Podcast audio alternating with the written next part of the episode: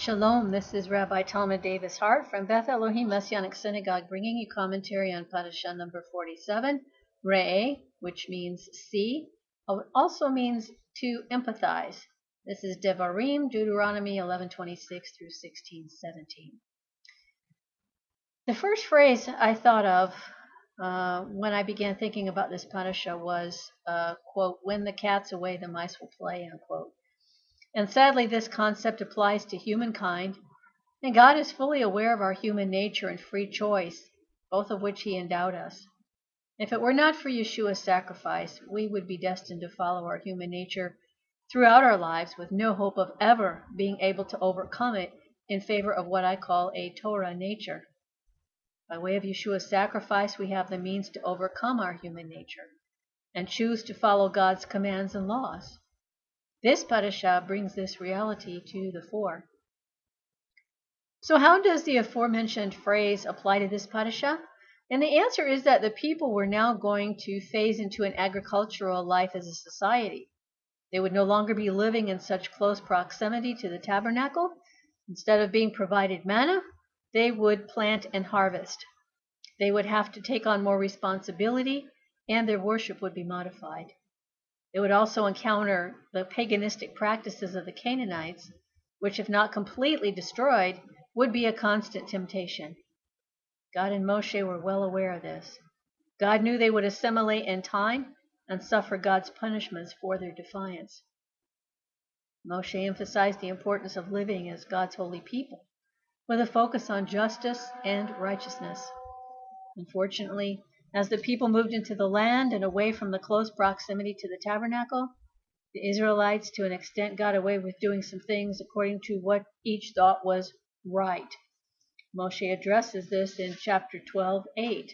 Quote, "You will not do things the way we do them here today, where everyone does whatever in his own opinion seems right, because you haven't arrived at the rest and inheritance which Adonai, your God, is giving you," unquote. Canaanites offered sacrifices at several places, but as a separate people, God's people, the Israelites were instructed to go to a specific place, quote, "where Adonai your God will put his name. He will choose it from all your tribes, and you will seek out that place, which is where he will live, and go there." All of the sacrifices, offerings, tithes, and firstborn of cattle and sheep were to be taken to that one specific place to be designated by Adonai. He repeats this command at least 3 times. As the people worshipped God in presenting their tithes, their offerings, and their sacrifices, they were to rejoice in fellowship as they ate together at the sanctuary. This joy was as they included friends and family in thanking God for his provision. Even male and female slaves were to be included along with the Levites, who were to share in the people's blessings. This is an important point to keep in mind. When we diminish in our tithes and offerings, we diminish the benefits to the synagogue and our blessings. We don't share in our tithes and offerings with the Levites as it was during the sacrificial paradigm, but the concept is the same. Our tithes and offerings are to be given with a joyful heart, a test from God of Israel's love for him was a false prophet. Even if the false prophet made an accurate prediction, if he or she encouraged any sort of idolatry, they were to be put to death. Chapter 13 begins with, quote, "Everything I'm commanding you, you are to take care to do. Do not add to it or subtract from it," unquote. That applies through the ages. That's even listed in the book of Revelation for those who say this was only for the Jews, and that Jesus did away with all of these laws and commands. He did not. He is God. He would not do away with his own commands and statutes and laws. After addressing false prophets, God gets very personal, addressing family members and or friends who try to entice us to serve other gods, which includes a plethora of actions and behaviors, many of which we might even think are associated with idolatry. We might not even think about it. These people at the time were to be killed, as well with the individual to whom the person tried to entice, placing his hands on the guilty one first, followed by the hands of the people. The individual was then stoned to death.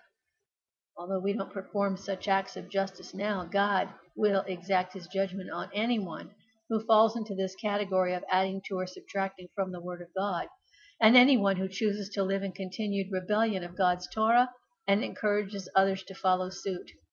Love for friends and family must not take precedence over exclusive devotion to God. Chapter 14 includes regulations for personal hygiene and other ways in which we are to treat our bodies. Unlike the pagan societies around the Israelites and some of the practices we see in our own country today, we are not to mutilate ourselves when mourning. Although not mentioned in this Parashah, we are not to tattoo our bodies, and men are not to trim their beards at the corners like the heathen societies and idolatrous priests did at the time. The dietary laws are listed, and we can observe by examining them that there are definitely health benefits associated with following them.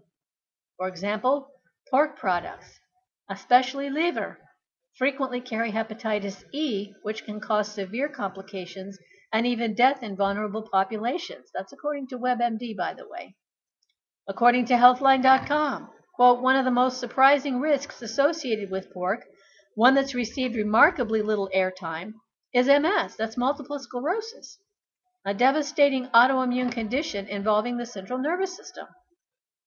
This robust link has been known since at least the 1980s, unquote.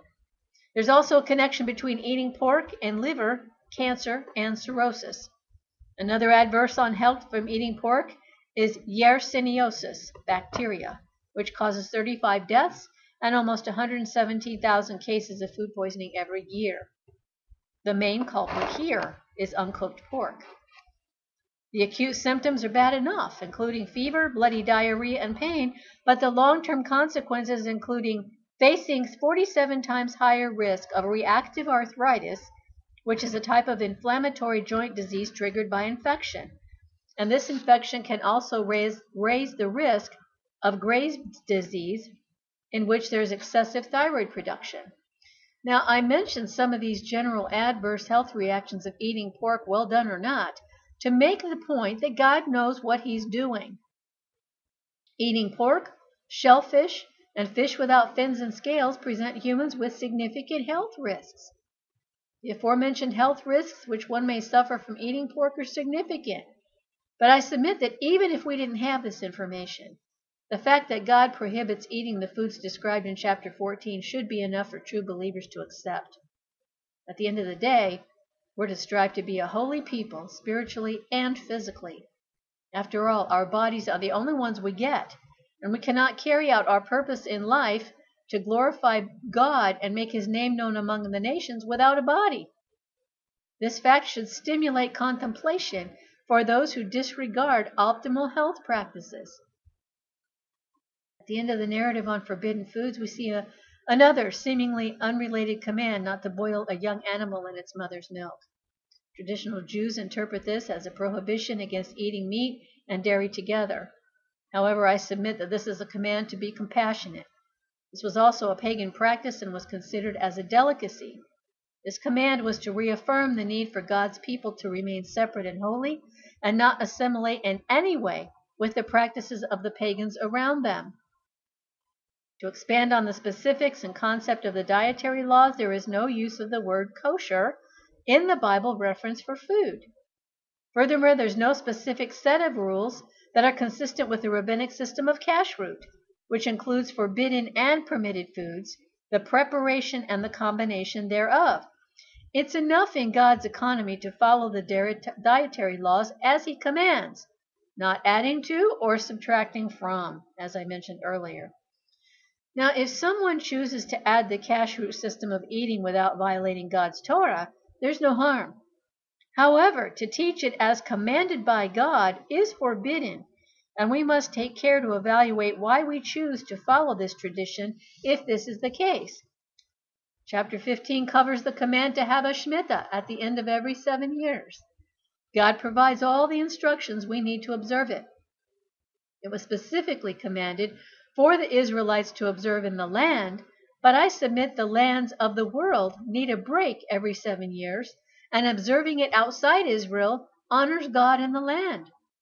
It will be of benefit to take the time to research the Shemitah in detail because every year that is not observed as God commands, increasing calamities occur worldwide, major ones. Researching what has occurred worldwide during Shemitah years will reveal this to be true.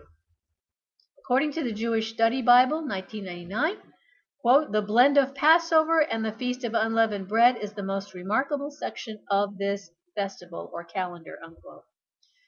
Passover was initially a separate observance, generally celebrated by each family or clan. It did not require a sacrifice at the sanctuary, so it was not included among the three pilgrimage festivals. Instead, it was distinguished by the slaughter of a sheep or goat in the doorway of the house, with the blood applied to the doorway of the house, to protect the family from the plague of death, and to demarcate the house as that of an Israelite family. However, the restriction found in Deuteronomy, we find a restriction of sacrifice to a single sanctuary, which prohibited local observance of Pesach. Now the observance was redirected to the central sanctuary. It became one of the pilgrimage festivals. Interestingly, the older blood ritual in the doorway of private residences, which was the defining act of the original Pesach observance, is no longer mentioned. The new observance is merged with the Feast of Unleavened Bread. This has significant import, most easily recognized by Messianic Jews. The change in the way God commanded the observance of Pesach alludes to Yeshua, who became our Paschal Lamb. His sacrifice was sufficient, a complete Olah offering acceptable to God. I submit this is the reason, at least in part, why the observance of the Feast of Unleavened Bread was merged with the observance of Pesach. Most traditional Jewish calendars list the 7 days of unleavened bread as days of Passover, with an 8th day listed arrived at in the priestly version of the calendar, where Pesach is 1 day plus 6 days of unleavened bread, plus 1 day for the Holy Convocation. However, we're commanded to celebrate Pesach on the evening of the 14th of Aviv, and the Feast of Unleavened Bread begins immediately following Pesach after sundown. We eat matzah during our Pesach observance as we start our observance according to Leviticus 23, 5 through 8, which says, quote, in the first month, on the 14th day of the month between sundown and complete darkness, comes Pesach for Adonai. On the 15th day of the same month is the festival of matzah, or unleavened bread. For 7 days you are to eat matzah. On the first day you are to have a holy convocation.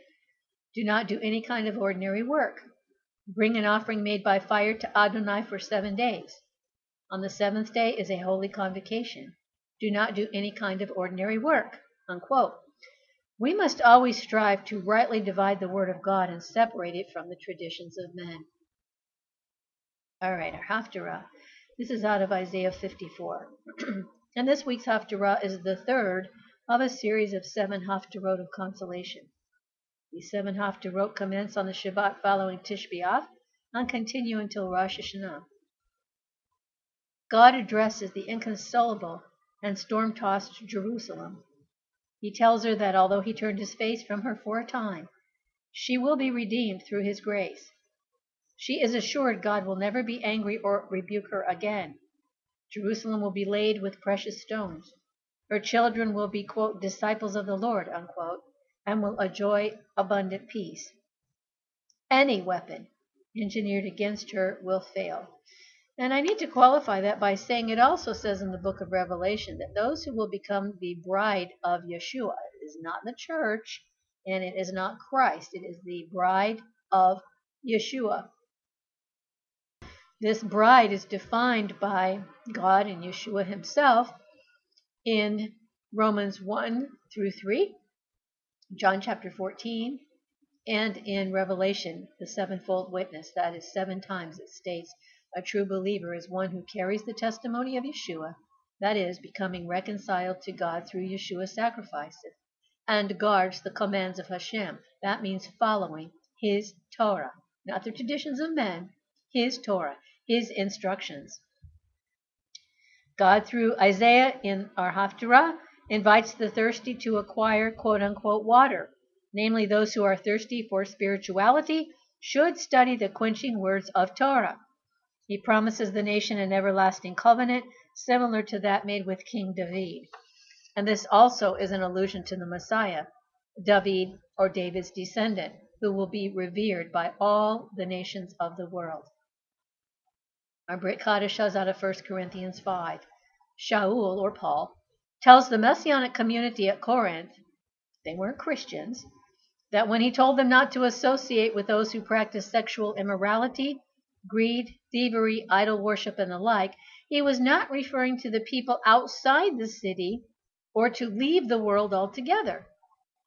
He makes the point closer to home, referring to those in our own families and communities, as mentioned in the Parashah. He tells us that we should not even eat with those individuals. We are to use discernment and courage when we come into contact with those who profess to be our brothers in faith, family, or friends. We're to be strong enough to explain why we can't associate with them, or this may be likened to wallowing with pigs, guilty by association. Of course, if someone wants to meet with us to learn about our faith and ask questions about our God, we can certainly meet with them, and we should. God will judge those outside of his Torah. It is not for us to judge. We are responsible for rebuking those within our community, our family, our circle of friends, according to God's Torah. You don't pass it off to the rabbi or somebody else. This is also addressed in different contexts in 2 and 3 John. We're not to turn a blind eye to injustice or antinomian behavior within our families or communities. If we're not bold enough to confront such people head-on, we should support those who are. Lobbyists, organizations that strive to correct such problems, pray for strength and courage to become active ourselves. We should not and cannot always depend on others to correct anti-Torah behaviors and practices. We have a personal responsibility to defend our God and his Torah, just as Yeshua did throughout his life on earth. He did not shy away from defending God's Torah, but he did it with compassion, just as we must learn in our approach to others. Shabbat Shalom. If you have any questions or comments that you would like to address or subjects you would like me to research and present podcasts on in the future, please go to our website at rabdavis.org and click on the Ask the Rabbi link and post your information, and I'll be happy to get back with you. I hope you enjoyed this podcast, and please feel free to share it with others. May God bless you in your Torah study. Amen. Shalom.